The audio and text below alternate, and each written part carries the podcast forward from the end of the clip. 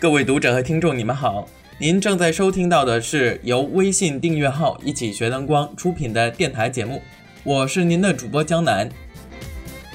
在以前，我们曾经在节目里面讨论过许多话题，比如说高端灯控台 MA 和艾弗利的 PK，比如说作为一名灯光师，你应该上哪些课程，读哪些书，以及作为一名女灯光师的话，你的职业发展路径应该是什么样的。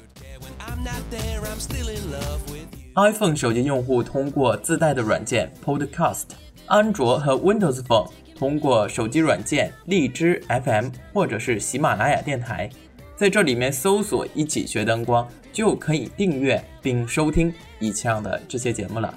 关注微信订阅号“一起学灯光”，每周还都有精彩的文章可以读到。今天我来回答一下很久之前一位读者对我的提问，他说：“为什么帕灯会有不同的型号呢？”然后每个型号它都代表了什么？它们之间有什么区别呢？我的回答是这样的：帕灯它从诞生的那一天开始就受到了人们的喜欢，因为它购买的成本、使用的成本还有维护的成本都比较小，同时它又是一种万金油的灯具，用作面光可以，顶光、侧光、逆光也都可以。我们在工作中听到对帕灯的描述，经常是这样的。帕六四 CP 六零，这里的六四指的是灯具的尺寸，六零指的是灯泡的型号。帕灯的尺寸主要有三种：帕三八、帕五六、帕六四。数字越大，说明尺寸越大；数字越小，则反之。具体来说，帕三八。这个型号的帕灯身长是十英寸，折二十五点四厘米。帕五六相当于十三又四分之三英寸，等于三十四点九厘米。它们这两种型号灯体的直径都是相同的，均为七又四分之三英寸。也就是说，这两种灯具是灯泡是可以通用的。而帕六四。身长十六英寸，相当于四十点六厘米，它的直径是十又八分之一英寸，因此与上面两种帕灯的灯泡不能够相互共通使用。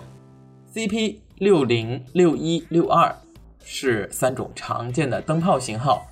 六零这个灯泡的凸透镜，透镜的表面是光滑的，投射出来的光斑比较聚拢，边缘比较实。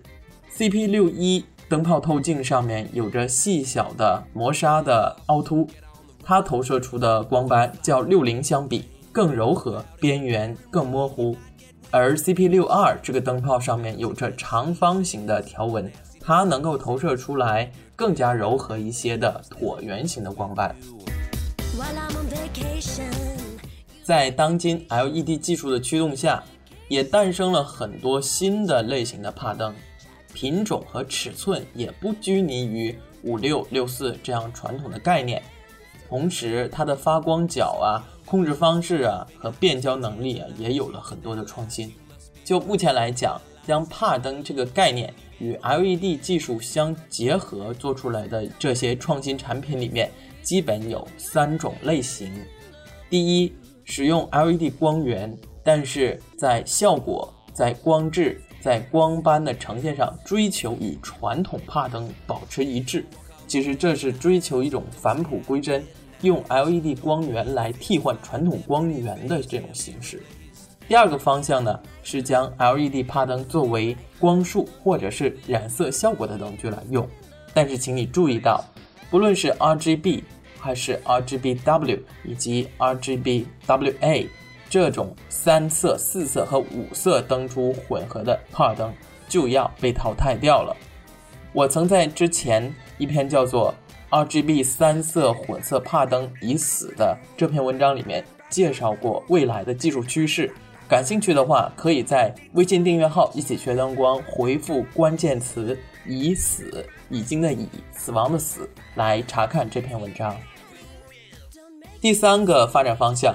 就是将帕灯的这个思路与 LED 的技术与光学技术与机械控制技术相碰撞，迸发出了一些非常妖孽的产品。比较有代表性的，一个是风眼，一个是披萨。其实人家不叫披萨，只不过他把这个灯的前部的灯盘切成了八块等边的扇形，就像披萨饼一样，所以我叫它披萨。这样一些比较吸引眼球的灯具是 LED 与帕灯相结合的第三个发展方向。关于帕五六、帕三八、帕六四这样具体有什么样的区别，可能我说这些数字并不是很直观，请你打开一起学灯光的相应的文章，里面同时还奉上了帕五六的一张解剖图片，希望能够对你理解这个问题有所帮助。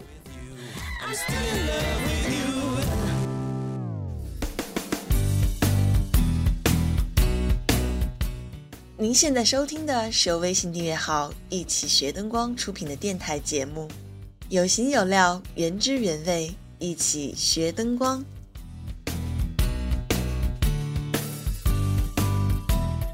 哇哦哇哦哇哦！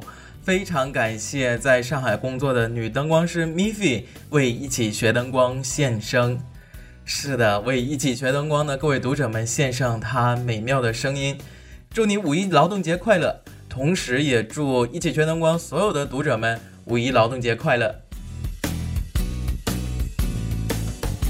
时间来到五月份之后呢，我们就有很多值得庆祝的理由。比方说，五月一号到三号是劳动节的假期。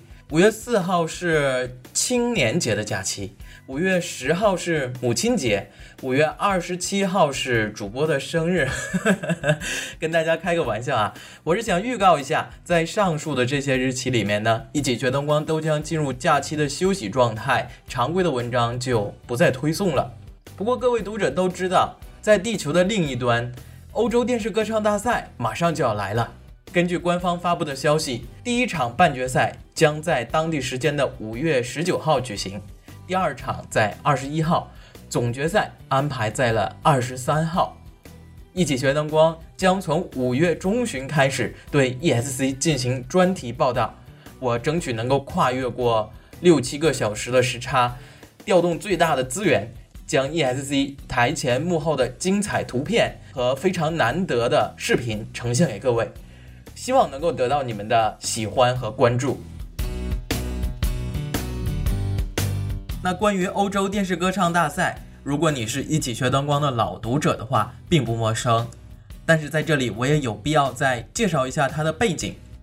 首先，它是一个全欧洲参与的电视歌唱大赛，每年一届，各参赛国先在本国进行比赛，冠军得主才能够参加最终的决赛、半决赛。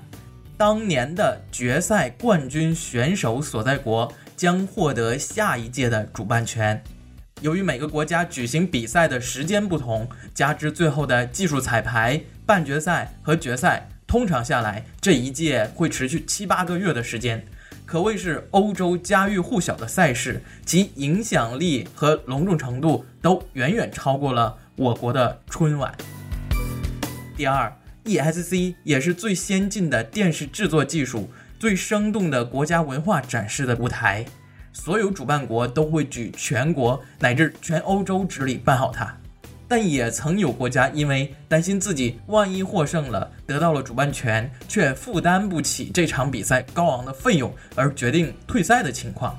所以你可以见得，主办国得是砸多少钱呢？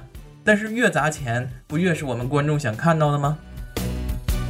第三，已经第六十届的 ESC 早已经不是欧洲人自娱自乐的玩具了。去年，澳大利亚就同步直播了在哥本哈根举行的几场决赛。根据规则，冠亚季军的排名是所有参赛国的国民投票决定的，所以就像买足彩一样，由猜名次演化成的地下博彩也变成了 ESC 衍生的另外一个产业。去年，胡子姐意外夺冠。她的赔率已经达到了五十多倍。